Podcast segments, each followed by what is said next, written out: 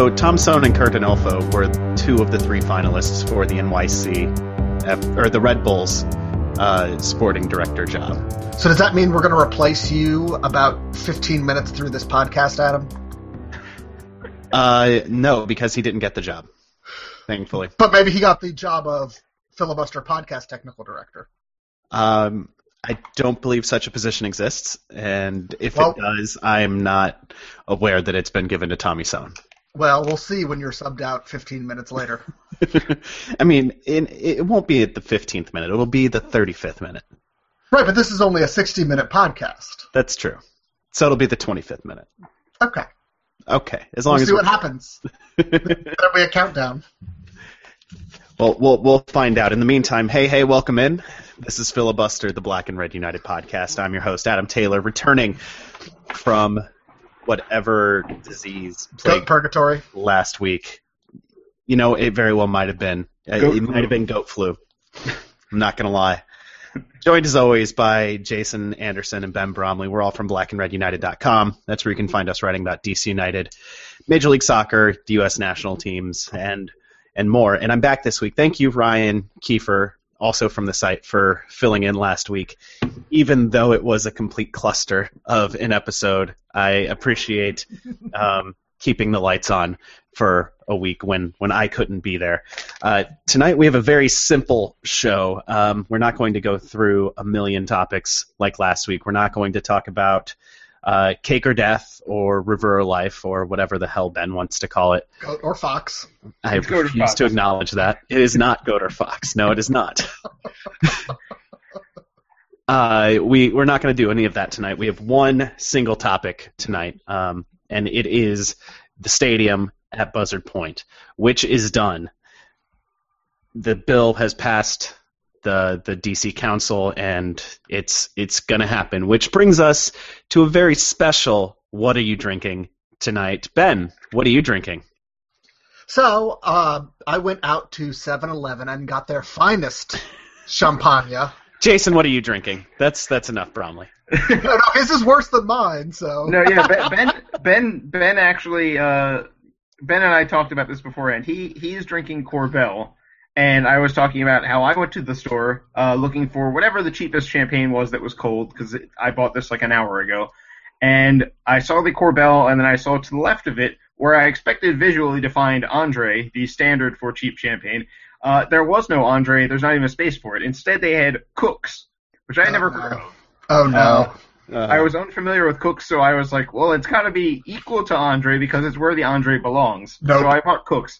Cooks, it turns out, is worse than Andre and worse than Korbel. Um, Ben's champagne probably is a dollar more than mine, and and it's a it's a big dollar. It turns out in terms of taste. and this is why you're drinking directly out of the bottle, as I can see on camera here. I don't have appropriate uh, glassware for champagne. I feel like a bottle is the appropriate glass. You don't have a flute like this. Well, we're no. call- from now on, we're calling him Jason Bruce Arena Anderson. There you go, I can live with that. Jason the Bruce. I'm wearing a Maryland hoodie though, so so Bruce Arena's soul is going to be anguished slightly. He'll just take another pull from the bottle. Yeah, he'll be fine. Wouldn't you know it? I too am drinking champagne tonight. Uh, I I it, I don't know what brand. It's You don't know what champagne. brand? I don't. Is it It just a just You you didn't spend had? the five minutes to look at the bottle? Five Alright, minutes. It takes five minutes to look at the bottle. That's no, I did not, Ben. I did not take the five minutes to look at the bottle. I opened it and I poured a glass, and I came upstairs. Why do you have champagne just on hand? Do you guys celebrate a lot of things? You've seen my bar. My bar's pretty well stocked. Yeah, but I mean, you've got liquor. I also have wine. Okay, I, I didn't even pay attention to the wine. There's like a whole everything below the top shelf is wine. All right. There's a Oh, huge I bulk you. storage for wine. so you just blindly grabbed a bottle in hopes it was champagne, or was there like a cha- champagne area? I mean, there. I grabbed a champagne bottle that was there. Okay. They I are. Yeah, it, they, You thought you could keep this show on the rails. I really did. We're already lost, and we're like five minutes in. All right, let's let's let's find ourselves on on Buzzard Point now. Uh, DC United Point? has a stadium deal in place uh, with the city, with the District of Columbia, and that deal is going to involve DC buying land on Buzzard Point. The deals are all done except for one with Akridge, who, of course, famously was going to receive the Reeves Center in exchange for their parcel on Buzzard Point and a fat wad of cash.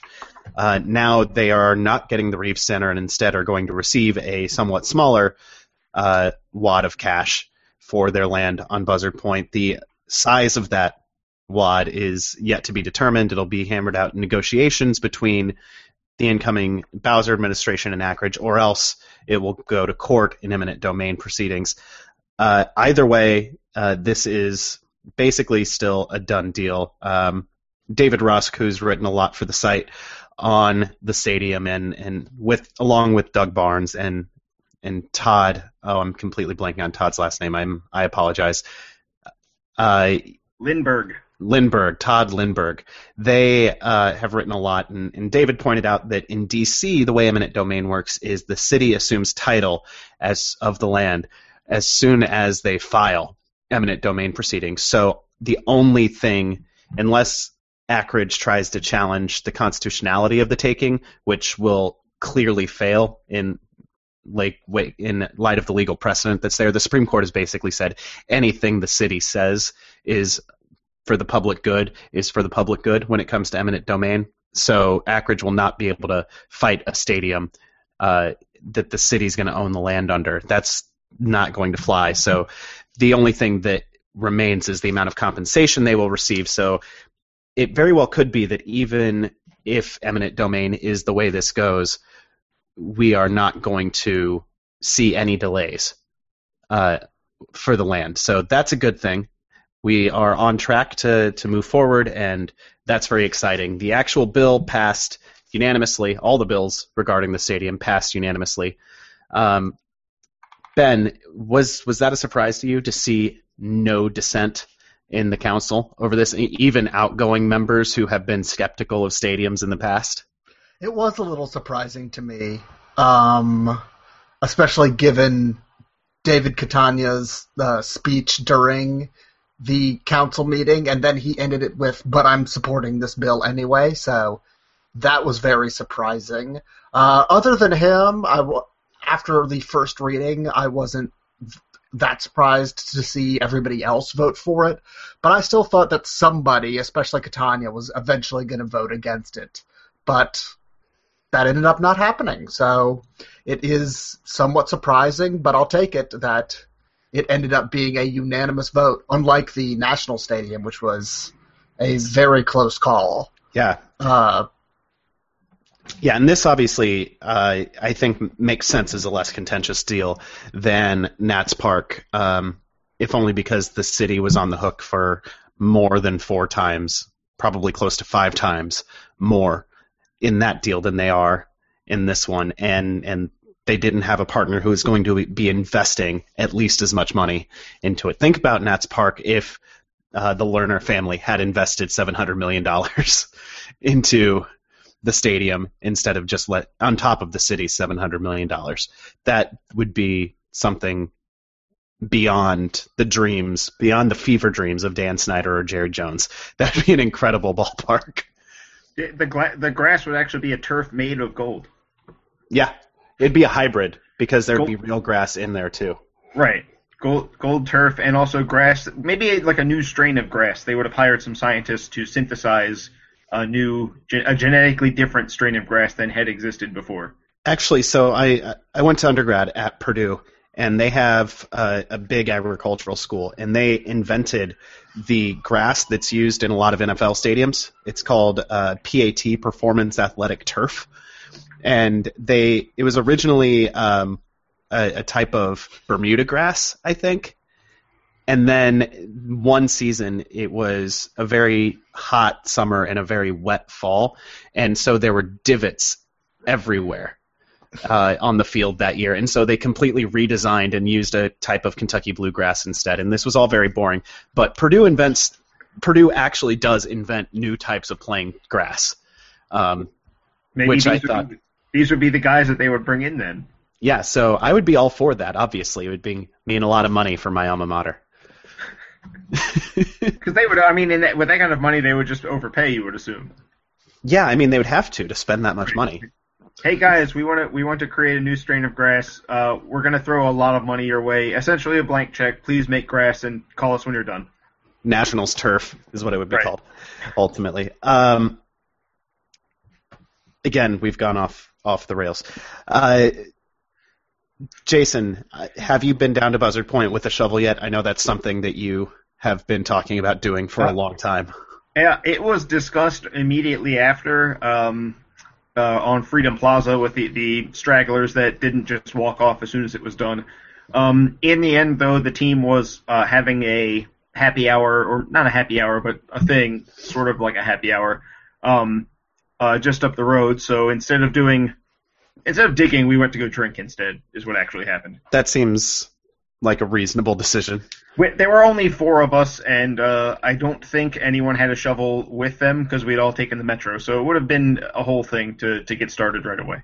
You know, I feel like that's really short sighted. You should have brought the shovel on the metro because that's not on the prohibited items list. There was apparently a shovel in the council chambers, but no one could. Uh, once it was brought out and people saw pictures of it, it was never spotted again. Oh, that's too bad. Well, and weren't, collective- the, weren't those snow shovels that Mary Cheh brought for some reason? Yeah, no one really knew exactly where they came from. There were a couple different things being thrown around, but uh, in the end, uh, I, I guess maybe they're like the Loch Ness monster. Yeah, you, you don't know that that was actually a shovel. Maybe it, maybe it's real, maybe it's not. So, uh, Jason, I know you've been around for a long time. Ben, you've been around for a while too. I don't know how much you remember about past stadium deals that fell through. Um, I, I know Poplar Point. I remember I was at an internship the summer after my first year of law school, thinking Poplar Point was going forward, even with this new mayor, Adrian Fenty, coming in replacing Anthony Williams. And then on the news one day, checking out the news uh, early in the morning at my internship, I see that that he's pulled the plug and will no longer be moving forward. Then, of course, PG County happened when the team had been basically courted by the county executive, I think, in, uh, of PG County, and they had a whole press conference before a vote had ever happened saying we're going to make this happen. DC United's going to move in at the Mo- Morgan Boulevard metro station, and it's going to be really something. The first step is a feasibility study that the state is going to pay for. The county doesn't even have to spend a dime on it, and the county council, the county legislature, voted it down. They Right. voted down the feasibility study, not not the stadium itself. They Right. didn't even get that far. They voted down Just a feasibility study because there was a backlash against it. And and so when DC United fans were when they say I'll believe it when I'm sitting in it, there's there's a long history. There's there's a reason for that, and this is a stadium quest unlike anything in the history of MLS. And and it's finally you know there's finally a light at the end of the tunnel. Ben, were there any points in the last you know 18 months or however long it's been since that stadium announcement at Buzzard Point with Vince Gray and and the owners of Akridge and Mark Ein and and the team and so many people down there. Marion Barry not knowing what was going on. He he thought that the Reeves Center was being torn down for no reason, and then he found out it was moving to Ward 8, and he was on board. Um, since that time, Ben, did you ever feel like this was off the rails? Did you think this was something that that was going to run into a wall the way stadium deals in the past had? I mean, th- there were really two points where I was most concerned. Uh, the first being in late 2009, early 2010, right after the PG County implosion happened. Uh, that was a really dour time to be a DC United fan, combined with the 2010 season. And then in 2013, uh, there was the high of the uh, announcement of Buzzard Point. The uh, the term sheet was signed in that empty lot with Vince Gray and Jason Levien, and all the people were there. But then by the end of that year, the backlash had started, things were looking dire again, and the 2013 season had happened. So there seems to be something aligned with DC United stadium badness and awful seasons being combined together. So But luckily, this not, was it's a not a cause season. and effect thing, which is interesting. You don't know that. It- well, considering the badness often happened before the team sucked, and then the team sucked. Well, if yeah. there if there's a if there's an arrow of causation, it might point the other way. Yeah, yeah. But I, I will say, despite how long this took and ha- despite all the ups and downs, this stadium at Buzzard Point is so much. It's a such better proposition for the team than PG County. I think it's worth the wait, and it's worth the trials and tribulations that we have suffered as fans, and the team has suffered in losing money because and it's worth the team investing the money. Exactly, and it's worth the team investing the money because building a stadium out in PG County, while not as bad as say Frisco, Texas, or Bridgewater, Illinois, it would be pretty bad. It's it, it would not be the kind of urban stadium that teams strive for, and I think DC United has with this new stadium has a real special. They, they, they have a real special situation I don't think there are m- many other teams in the league that have a stadium in the urban core like DC United will. Uh, I mean, Houston Dynamo Stadium is downtown-ish, but it's not downtown in the same way that DC United Stadium is going to be. So I think they're going to have a real chance to have something special with this stadium, and it's good that they didn't I mean, obviously, the PG County executives had the final say, but it's good. I think overall, it's good that That ended up being that, a blessing. That, that, that that fell through, and and yeah, it didn't end up happening. I will say that as as central DC as Buzzard Point is, it we, we say it's a downtown stadium and it is. Um, for those who don't know the geography of of DC really well, Buzzard Point is is less than a mile south of the capital. Um, it's not super close to like the central business district, which is centered more around the White House, but it is less than a mile and a half from there probably. It's it's really close to a lot of things um, including the mall including it's it's actually within a stone's throw of RFK there's you know a highway you have to cross and some bro the, the road that goes directly there Potomac Avenue spl- split into like six different parts that don't actually connect to each other but it's actually very close to lots of things it's walkable from the metro it's it, it's a great location um, even if it's not right on top of a metro stop. So I, I agree with everything Ben said. I think this end ended up being a blessing that we didn't get pushed out to PG County. Um, Or Northern Virginia, or anything like that. yeah, and I Montgomery County. yeah I well Montgomery County I don't think was ever on the table. Um, if if this had fallen through, I think the best case scenario was going to be Loudoun County, which which would have been much further than for the people that are outside the area. That would have been further than any other site we've talked about yet. yeah, it's way out there. I mean, that, that would that would have been probably even worse than like Frisco, Texas, Yes. or Oh, yeah. Illinois. Yeah, it would have been. They I I would not have been comfortable with them using the name DC United if they were out in Loudoun County because Loudoun United. yeah Nor- Nova United something um I mean, the- that- that- part of Northern Virginia is not close to the most of the population I mean, of the region. yeah, that that would be as far for Maryland people as Baltimore would be for Northern Virginia people. yeah exactly right so it would have been a, a similar um I guess they're they're more more of the fan base comes from Northern Virginia than comes from Maryland but it still would have been geographically a similar move as moving to Baltimore Yes, definitely. Um, and and it would have been a lot harder because there are no trains that go to Loudoun County. Right.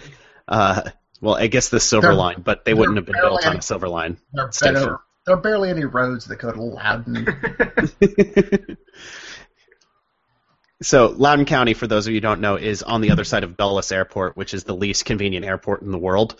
Um, Not not just in the DC area. I, we would rather drive to Detroit and use that airport. A lot of us than than go to Dulles. That's how inconvenient. It is. Dulles is basically on Mars. Um, for for everyone that doesn't live within like ten minutes of it, it immediately if there's like a gap in there. Like you either live out by Dulles or you live an hour and a half to two hours from it, and there's no there's no in between. There's no middle ground. Time and Yeah. time and space don't work the same way in that that area. So there there are two names I want to talk about um, with regards to the stadium, and and the first and and more important and more immediate is Muriel Bowser. She's the mayor elect of Washington D.C. and uh, currently on the D.C. Council uh, in the seat that Adrian Fenty used to hold. In fact, um, she after the general election basically said you know what this which was almost a foregone conclusion she ran against her colleague on the council david catania who challenged her as an independent but after she defeated catania she said not only she'd been saying that she wasn't comfortable with the reeve center being a part of the deal she wasn't comfortable with that aspect of it and a lot of us thought that that was a kind of a way for her to scuttle the deal without seeming like she was going to scuttle the deal um, I know that a lot of people in the fan base thought that. And to her credit, it was not. She removed the Reeves Center and got the rest of the council to go along with her uh, plan, which was to get the current mayor, Vince Gray, to ask for a new budget and issue new debt and move some money around in the capital budget and, and make this happen without that land swap. And some of it was fortuitous timing because the mayor uh, and his Department of Transportation completely botched their their rollout of the first part of the streetcar system, and so the council defunded future parts until the the DDOT can uh, can show that they know what the hell they're doing with the streetcar. And so we were fortuitous that there was incompetence in some other aspects of the city government, and the council reined it in, and that freed up some money under the city's debt cap, which meant that they could issue new debt and not trade the Reeves Center. It wasn't a requirement anymore. But Bowser got it to work. She, you know, it remains to be seen if, if we have to go to litigation with Akridge. But as I was saying earlier, that might not actually matter that much as far as the the end goal. So, Jason, do you have anything? What what were your thoughts on Bowser through the process, and, and were you surprised to see her essentially pull off her first major political gambit as mayor, even before she takes office? I mean, I know the day that she announced that the Reeves Center or the the plan to scrap the Reeves Center portion of the deal was announced. Uh, I assumed that that was going to be the end of the deal. I thought I, I didn't think that there would be enough time to put together a new deal uh, because I mean we we were this happened not long ago. Um, this this whole thing came apart and was put back together again in uh, incredibly fast speed. And I know the day that they announced this, it wasn't just me. It was um, more or less uh, panic uh, amongst the the entire fan base because uh, it just it looked like a, a different way to may, maybe her intention wasn't to destroy the plan, but uh, that the actions were looking like they were going to just they were just going to be impossible to get done until sometime in the future. Um, which when you're losing the rumor the rumor is seven to ten million a year uh, at RFK, the clock is ticking pretty fast at that point. Um, so the fact that the deal was put back together again uh, so quickly was definitely a surprise. Um, and I, you know, I, during the campaign, I thought, you know, that she was using the, the stadium more as a a political thing rather than as a genuine concern. Um, she was strongly against it in the primary, and then during the general election, kind of softened that stance a little bit. Um, but you know, ultimately, obvi- obviously, she put some in- some effort behind it and uh, put her backing behind the, the, the plan as is. And you know, whether she changed the plan because it was the right thing or just to have her stamp more fully on it than Vince than Vince Gray's stamp, um, that's that's for them. Uh, I don't really care who gets uh, the credit when when it comes to the city council side of things. Um, but uh, I have to say that the initial reaction the day that they were taking the plan out was very very strong and very negative and it turns out that maybe putting this plan together with the government uh, can be done a lot faster than with a, a business, which is what happened before with the, the intricate deal with Akridge. This one, not not involving Akridge as much, uh, really came together as, as fast as can reasonably expected for anything, much less a giant project like this.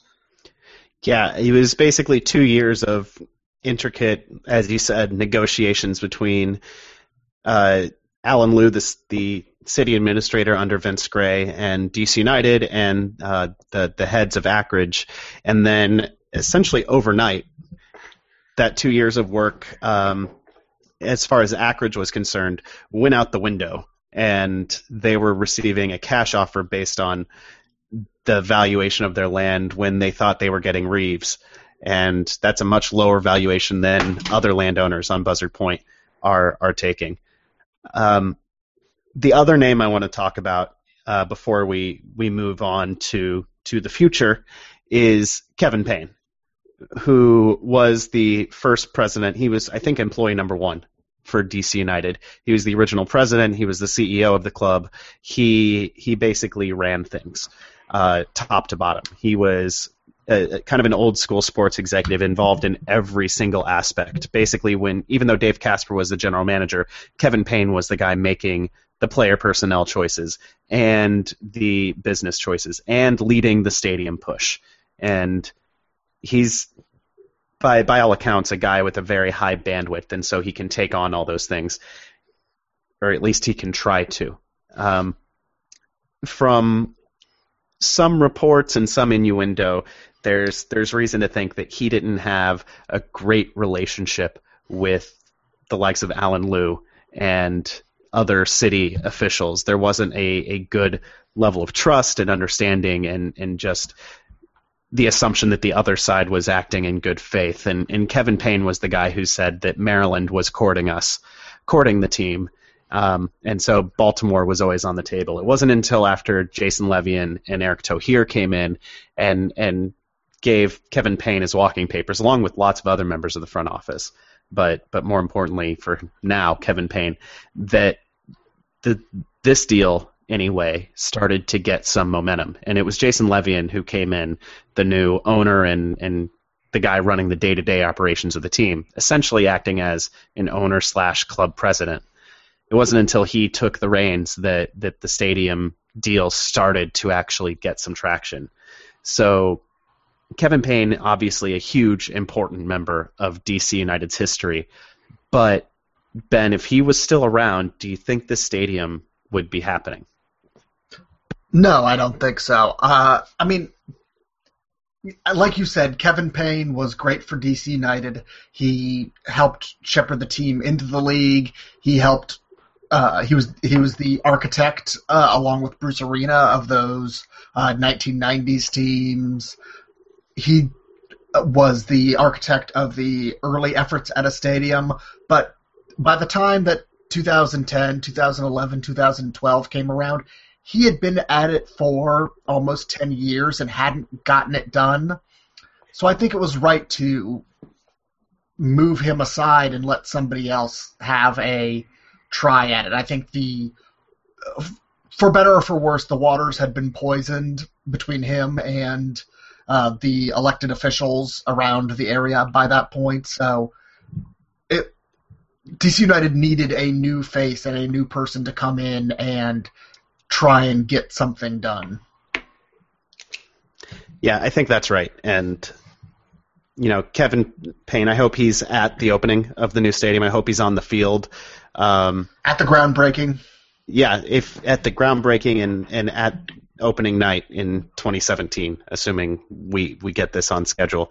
I hope he's there for the fireworks and, and at midfield with a ceremonial game ball or whatever um, memento they're going to hand out to VIPs who get to be on the field for that. And ceremonial raccoon. You know, I would I would love to see a ceremonial raccoon. I'm not going to lie. Uh, um, and I, I think we all deserve ceremonial raccoons for our work supporting the the stadium effort on the internet. Furious live animal. I hand it to you. that you don't have any experience in handling. Hey, at least goats have less chance of having rabies. I don't know if that's true. It's probably true. It's I very think- true. I'd take a goat. All right, so let's let's now talk about what we actually want in the new stadium, and I, I assume Goats. as much as we talk about livestock and wild animals Goat pen. being in the stadium, we don't actually want them there. As as great as RFK is as a wildlife sanctuary, I don't think that's necessarily a vibe we want in a brand new state of the art building. I, I imagine that the um, the folks that sit in the press box on a regular basis might not want the. Uh, apparently, this summer there were signs of uh, wasp nest uh, somewhere up there, so you probably don't want that uh, in the new stadium. Um, and uh, what, what was the, the the quote from Olson uh, on New Year's Day coming in and finding like the biggest roach he'd ever seen? Yeah, Um, that that's was a just couple part years of- ago. That's just part of being in a city, though. I mean, you're just going to see roaches on on the sidewalk, and RFK is not that different from a sidewalk uh, as far as a roach is concerned, I imagine. So, Yeah, I mean, Um, if there's a roach with a party hat, I think you have to bring him over to the new stadium. right, that's fair. Uh, you can acknowledge that guy. Um, I mean, if nothing else, as a post-game drinking buddy. Right. Because he, he seems to know what he's doing. But, uh, yeah, I, I imagine that there will be a slightly lower number of um, strange creatures uh, at the stadium, but but you never know. I mean, uh, maybe we'll get some buzzards. Maybe uh, Buzzard Point will actually live up to its name. There will be an inexplicable number of buzzards at the stadium. It's probably not a great thing. Uh, it's probably not what we want, but it, it, it could happen. You never know.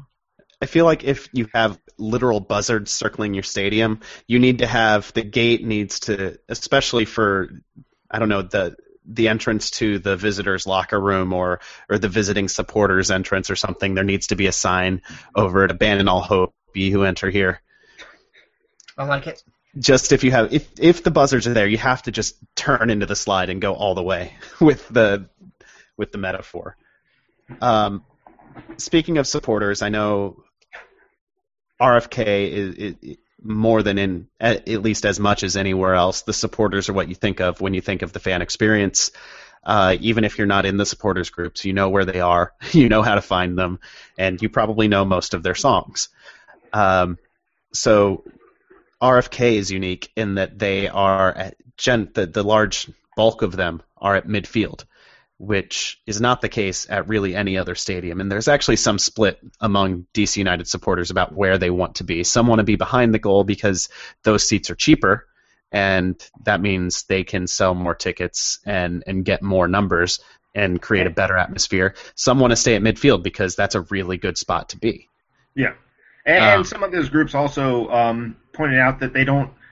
If you're behind the goal and it's just your section all the way to the top, you don't have anyone you have to tell. You know, you know people that have never sat in the stadium before and they're like, "What's what's all this standing I have to deal with?"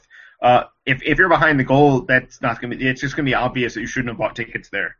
Um, Right. support it'll be a supporter section, so they won't even be for sale. Like you'll have knowingly bought the ticket to be in that area, so you'll know what you're getting into. Hopefully. Right, and hopefully they, wherever they end up, be it midfield or behind the goal, that's that'll be the case. I know it. The the latest renderings, the ones from from last February, uh, the the most recent renderings of the stadium, it looked like where the stadium, where where the the supporters could be, they could be at midfield and still be actually have a segregated stand from the rest of the the the the seating sections on that side of the field, which was intriguing to me, and I think a really interesting design solution to keep supporters located at midfield, but create a separation from between them and the rest of the the the the fans at the stadium, so that it was clear if you were in that section, you were in the supporter section, and also to lift the rest of the fans up so that they can see over flags that would be waving and not be directly behind them. Um, that's one thing that that I know the new stadium will have will be steeper sight lines or steeper uh, steeper grade to the stands so that it's less of a gradual bowl and more of a proper stadium with a wall of support on either side, which I think is something we all want to see. Uh, there's there's been a petition going around. I don't think anybody would oppose this petition in the supporters sections to name whatever stand the supporters are on, be it behind the goal or at midfield, for Chico Solaris, uh, one of the very early members of La Barra Brava and well loved among all the supporters who passed away a couple years ago, suddenly and tragically. And to this day, the district ultras carry a tifo of Chico everywhere they go. Um, I don't know how much discussion there is to have on that, other than to say it's a very, it's a self-evidently good idea. and the supporters have started an online petition, so go sign it if you're interested. Um, it's all over Facebook, all over the supporters' uh, Facebook pages. So go check that out. Ben, I've been rambling on for too long, and it's getting very boring. Tell us something you want to see in the new stadium.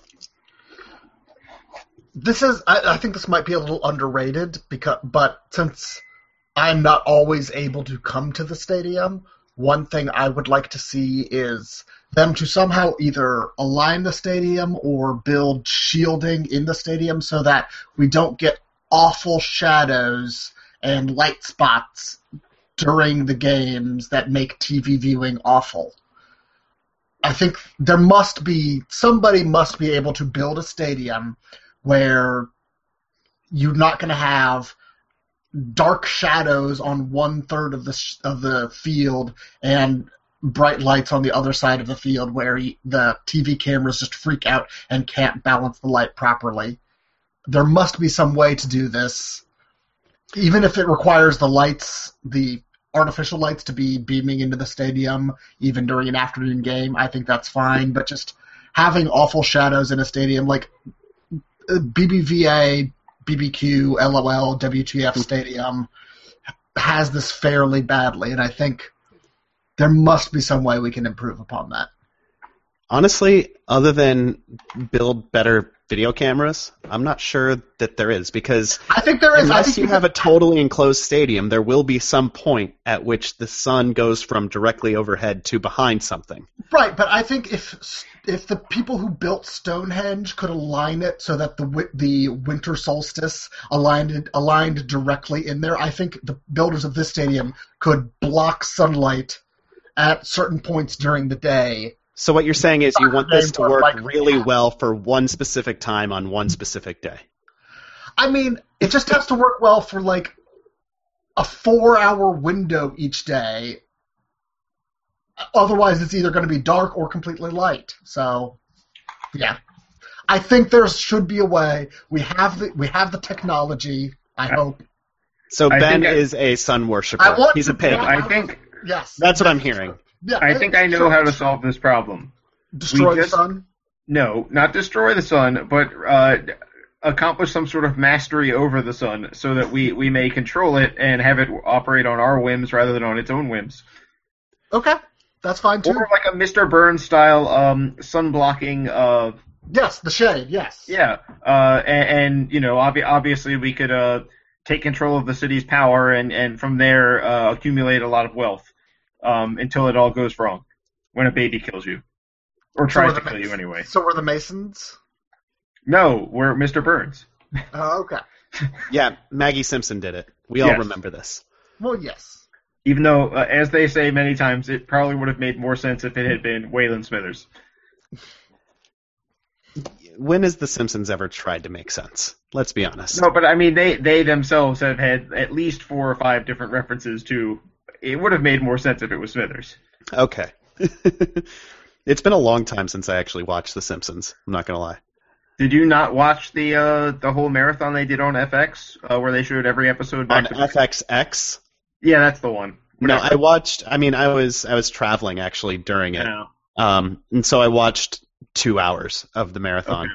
And my parents, who never ever watched The Simpsons, like I could get them when I was a kid, I could get them to watch an episode maybe every couple of months Right. on a Sunday night. I could get them to watch half of an episode, and then I'd have to leave the room, go to another TV, and turn it on there. They actually turned it on and watched it for for a couple hours. They're like, "Hey, this is a thing that's happening. We should we should join in the cultural event." Yeah. Um, yeah, I if anyone was following, I, I'm sure some of our listeners tolerate my uh, my Twitter presence. Uh, during this, you may have noticed just random uh, lines enthusiastically shouted into the ether um, to alert people that a given episode was on. uh, and, and every single time because it's soccer Twitter and uh, Simpsons nerds are a big overlap. There would be multiple positive and like immediate responses, even if it was at like two in the morning on a Saturday. Someone would be like, "Oh no, I remember that one. I gotta watch it." so, uh, Jason, you're Mhm. talking. Let's get back on topic. Okay. What do you want to see in the new stadium? Uh, I think I want a lot less than a lot of other people. Um, I want the stadium to be devoid of any non-watching soccer distractions. Um, so what I want when you come in is maybe I, I guess there should be some some monitors uh, for people that have to go to the bathroom. Uh, I assume there are people that can't wait 45 minutes to go to the bathroom. Um, that don't have a medical problem. It's just that they're uh, weak uh, in the, in the mind and in the soul. They can't just wait till halftime. Um, Mostly So in I- the bladder. Right. Well, those people, I guess, can watch the game on a monitor. Um, I, I suppose there should be um, some high quality beer. It would be nice if it was a, a lot of local beer. Um, that's kind of the way stadiums are going anyway. Um, not just around here, but across the country. Yeah, and that'll be the case even with this Heineken deal. Heineken is now the Yeah. official beer of MLS and, and the official beer partner of DC United. But I would be completely shocked. I would be beyond shocked if there was any kind of exclusivity there. It won't be exclusive. Um, that would be partly insane. because that would break federal laws. Uh, the the but, but also for even without those laws, there would be other things stopping that. yes. So Um, I, I imagine DC Brau will still be available, um, Right. along with hopefully a lot more local brews, like you said. Right. You know, it would be nice um, if uh, there was a collection of Maryland, Virginia, and DC beers. It's not like there's a shortage of possibilities there. Um, these these uh, these areas produce a lot of beer, so um, hopefully that's that's on the docket. Um, as far as everything else, I mean, the only reason you go to a stadium is to watch the game and, and to be a part of the game. So, um, a lot of the modern amenities, like Sporting Kansas City Stadium, has some sort Oh, of naive, lounge. Jason. And uh, no, I, I'm I we're asking you. Adam asked me what I wanted, not what I expected. Um, there's a bunch of stuff in there that just it's just not for going. Like you could go to a lounge and watch the game on TV. There's no point in going to the stadium at that point. Um, But then DC United is not making that cold hard cash. No, I know, and, and some jerk has to pay money uh, so that we can sign better players and, and keep the lights on. But uh, for the for the regular Some fan, jerk. right? Um, yeah, I mean, if you're listening to this and you were on the fence, don't let me dissuade you because tr- trust me, when the team comes around looking for an audience, they're not going to worry about whether I'm going to be there based on uh, the lounges. They're going to be worried more about you. Um, because you're going to pay for that lounge, whereas I'm going to buy a, a regular ticket. So, and also I'll show up no matter what it is. If the place uh, is some sort of uh, gaudy Liberace style monstrosity, I'll still show up and be like, "What? What on earth has happened here?" It, it doesn't matter. I'm watching the game. Um, so, I, I mean, but that, that- I mean, the thing is, I, I'm perfectly happy to continue at, at like if if the the club's future and finances weren't a, at stake playing at RFK, um, I would be perfectly happy to live in a world where RFK just had some extra stands installed to get it closer to the field. Um, but obviously, um, you know, RFK is falling apart, and a newer stadium is not going to have those that sort of issue at hand. So um, there's going to be a lot of stuff there that's that's of no use to me uh, whatsoever. Um, I hope the field is a high quality grass. Um, maybe uh, as I said when when this was coming out, um, and we were talking, you know, people online were talking about various things they might want. Um, I think that the team should be in touch with the same people, the same grounds crew that's behind the field at the Soccerplex, which is notoriously as good a soccer field as you can find in this country. Um, they're they're right up the road. We might as well talk to them because if they can and get it done, steal them. Right, because if they can if they can get it done up there on the soccer plex, surely they can also get it done in slightly different conditions. Um, because that I don't know if Ben gets his way and the sun is blocked, they might not Oh. be able to grow the grass very well. Uh, I mean, we can we can allow the sun through on certain days, um, and maybe they'll have to come onto the um, whatever shadowy council uh, is involved in the control of the sun. Maybe there there'll be uh, they'll, those guys will have a seat on that board or whatever it becomes called. I mean, when the Stonecutters control the sun in DC, they'll allow the, the sun to shine on non-DC United playing days. It'll be fine. Don't worry about it. I, I'm trying to think of of whatever else would be good. Um, Well, I will say, even though whatever you think of creature comforts when it comes to fans and, and fancy lounges with, with all that, those are good on non game days. When there's a team event, going to a nice lounge is That's very true. nice.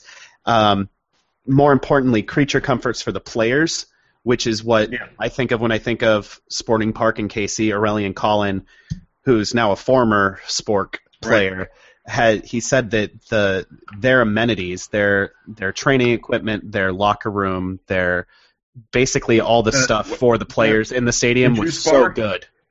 yeah, they- had some sort of like super fancy juice bar, um, Yeah.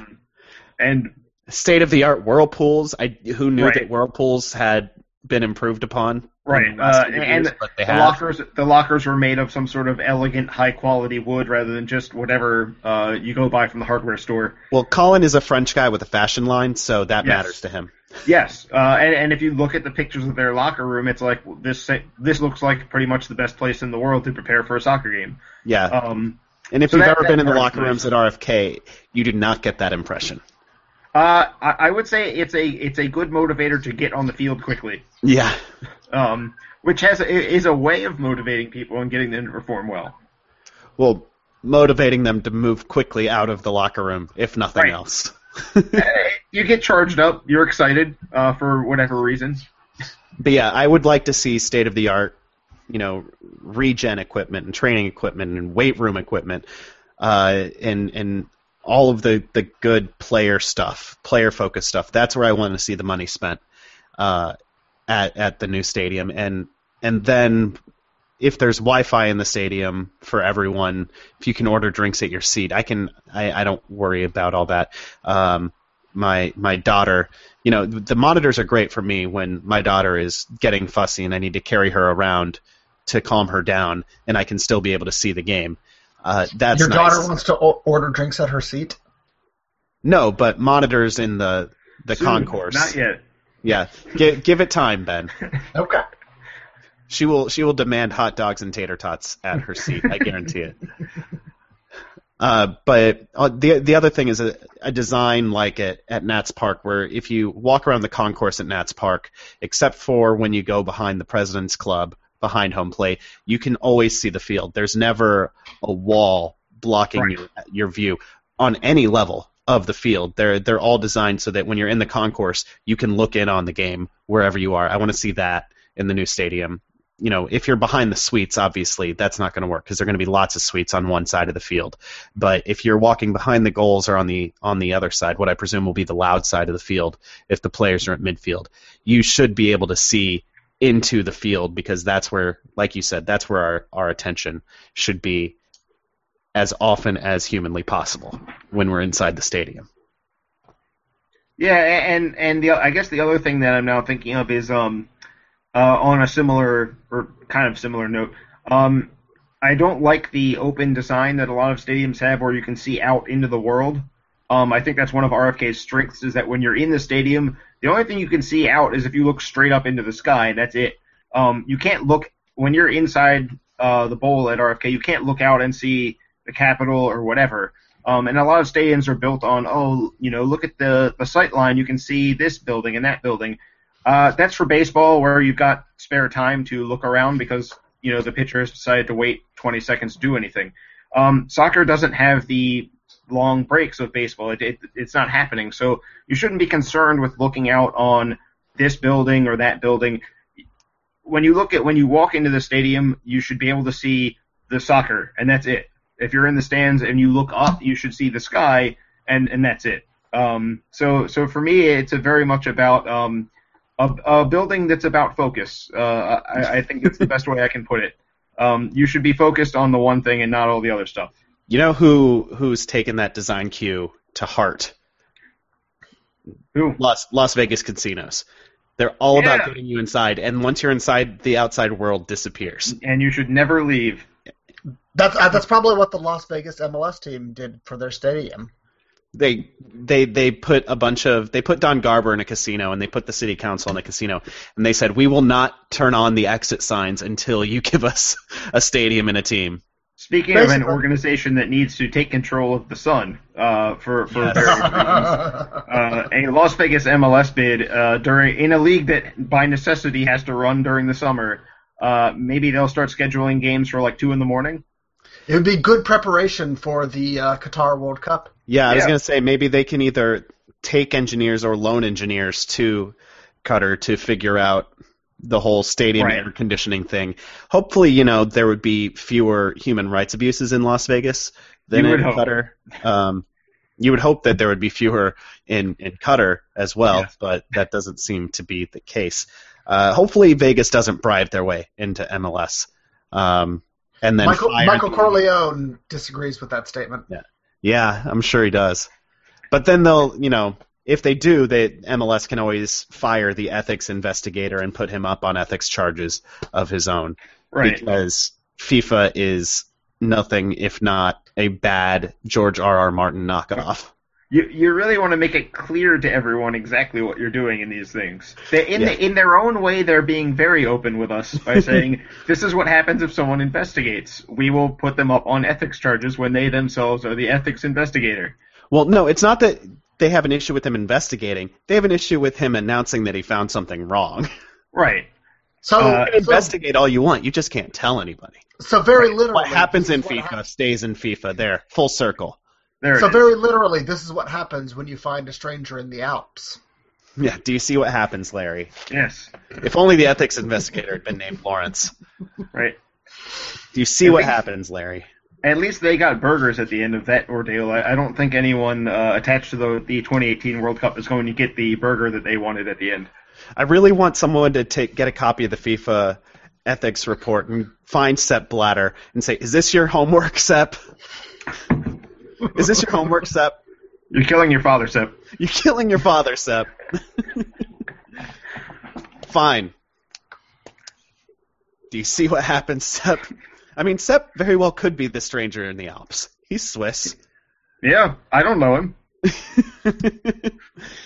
Anyone who happens to be on a ski trip to the Alps, if you find a stranger named Sepp, just find out what his name is and find out. Tell us what happens when you find a stranger Yes. in the Alps. You found him. Now you have to report back.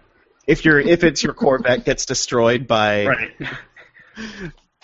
by John Goodman, then yes. then please, especially then, tell us. Yes. Yes. We will we will completely than- freak out. More than most other situations, you should email us at that point. Yeah, filibusterpodcast at gmail.com is there. One last thing to talk about tonight before before we, we turn in.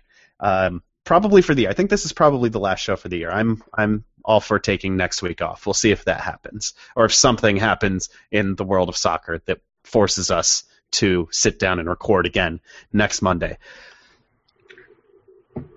Brian Strauss of Sports Illustrated wrote a really good feature on the history of DC United Stadium search. And if you're listening to this podcast, you've probably read it at least a couple times, if not four or five. Um, he also posted some of the outtakes from from that from the information gathering he did for that article, and and some of those were talking his his interview basically with Jason Levien, and Levien talked about or, Strauss just kind of out of the blue asked if there would be some kind of brand update going into the new stadium. And Jason Levien said, listen, this is a club that's all about tradition, and that has been kind of the core of the brand, and that's going to remain the core of the brand going forward because uh, our traditions, our supporters, our history is a differentiator in American soccer and and that's something we want to keep. And that all is makes absolutely perfect sense, and it makes us happy as fans because that's one of the things we love. But he he did allow that there could be some tweaks at least around the margins, especially with the visual identity. Now, I don't think I, I, I think it would be crazy to think that this means Inter United. He he mentioned that there could be some something to do with with our sister club. Erick Thohir also, of course, owns Inter Milan. I think the idea of, of DC Inter or something like that is completely out of the question. DC United is the name and will remain the name. The colors will remain black and red. Uh, there will be an all black home kit. The eagle will still be there in some form or another. Beyond that, I think there are some there is room for tweaks and and Brian Strauss on Twitter uh, in response to some some comments and questions about this, made sure to point out: listen, if you are a hardcore fan, if you are someone who is at RFK all the time now, and you really care about the badge, then branding isn't.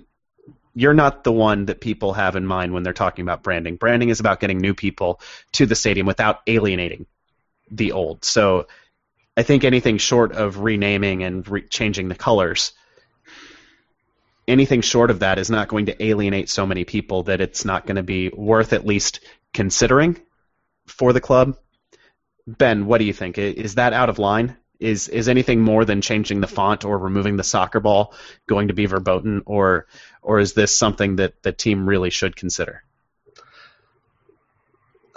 Especially going into a new stadium where we've seen teams like Sporting Kansas City update their brand. Obviously, I don't want anything near the degree that they went to. No, no. But but you can have that. It, it is a special moment when you open a new a new building, and you can take advantage of that. But with an update that that has some some force behind it.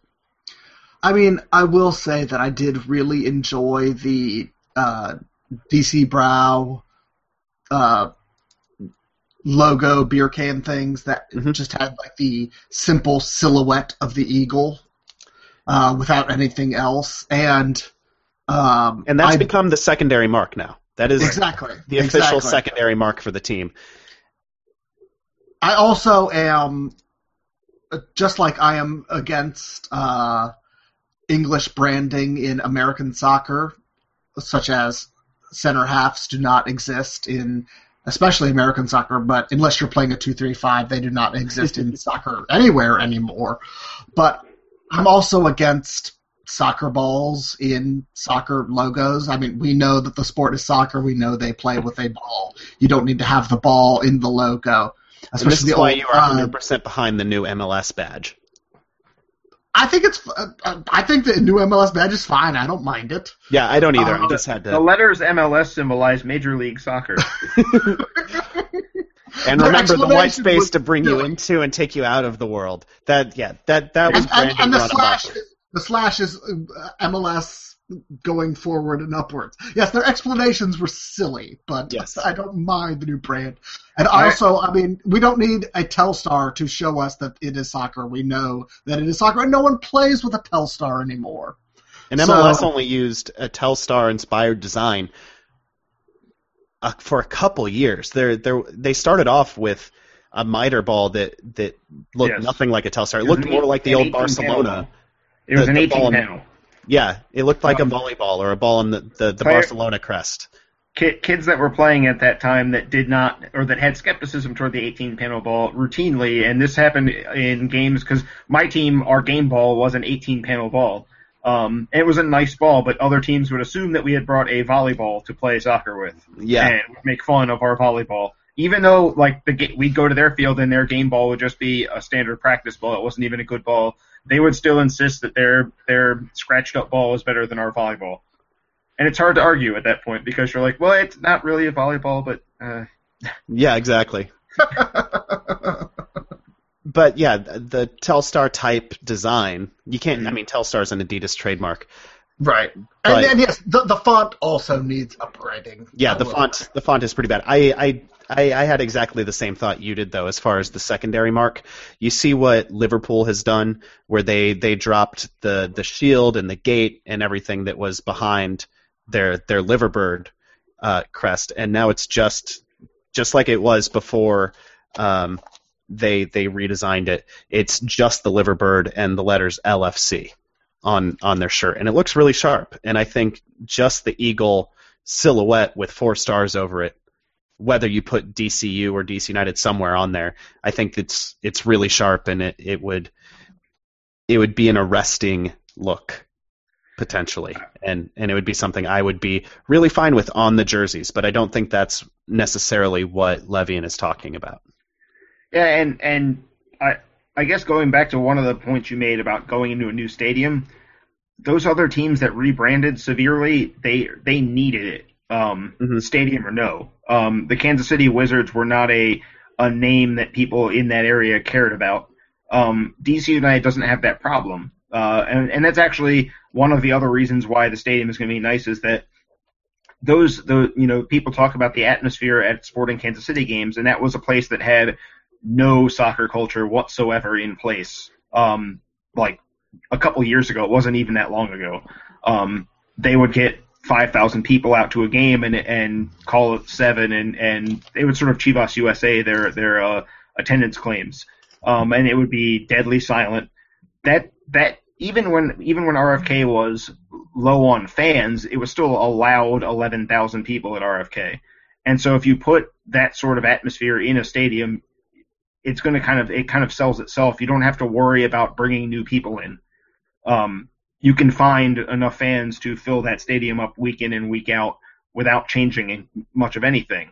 Um, so I, I think making a making branding moves based on trying to attract new uh, fans isn't going to do very much as compared to just regularly being successful because in this in this region especially if you're not regularly successful people will stop coming to your games Mhm. um, the capitals the wizards uh, the local football concern. They have all shown this. The nationals uh, used to be very easy to get a nationals ticket uh, anywhere you wanted. Um, when these teams started winning games now the wizards are winning and all of a sudden people actually show up at their games and are intrigued. They're not just cheering for free chicken in the fourth quarter now. Um, there was actually a piece I think was it last week in the Post uh, that Dan Steinberg had written about that topic. That it used to be that fans would cheer in the fourth quarter if someone missed two free throws. There was free Chick Fil A sandwiches for everyone that was at the game, and that would be the only time that the Wizards fans would get loud. Um, that's not good. That's a that's a terrible sign for your team. Yes. That the only time people are cheering uh, with any intensity is when they're going to get a free tangible object. They should be cheering for things that are intangible, uh, like goals and points and such. um, so so I I feel like just the building itself, um, as long as the team is is even just okay, you're going to get near capacity or capacity crowds every week, and it's going to be extremely loud. And for people that are inclined to go to a soccer game in in general, that are up that are up for the songs being sung in the stands, that people are going to be standing up and all that. I think those people are already here. You don't you don't really. Ha- I mean, it's obviously you always want to add more fans for financial reasons, Mhm. um, but I don't think this isn't like Kansas City where you need to almost sell people that you've started a new team altogether. It's like we don't even know what that other thing is. Um, this is the team that's here now. Don't worry about the Wizards that you remember from the '90s. They're not even in place anymore. Um, you don't need to do that here. Um, so so I would be fairly apprehensive about every anything that isn't very very marginal.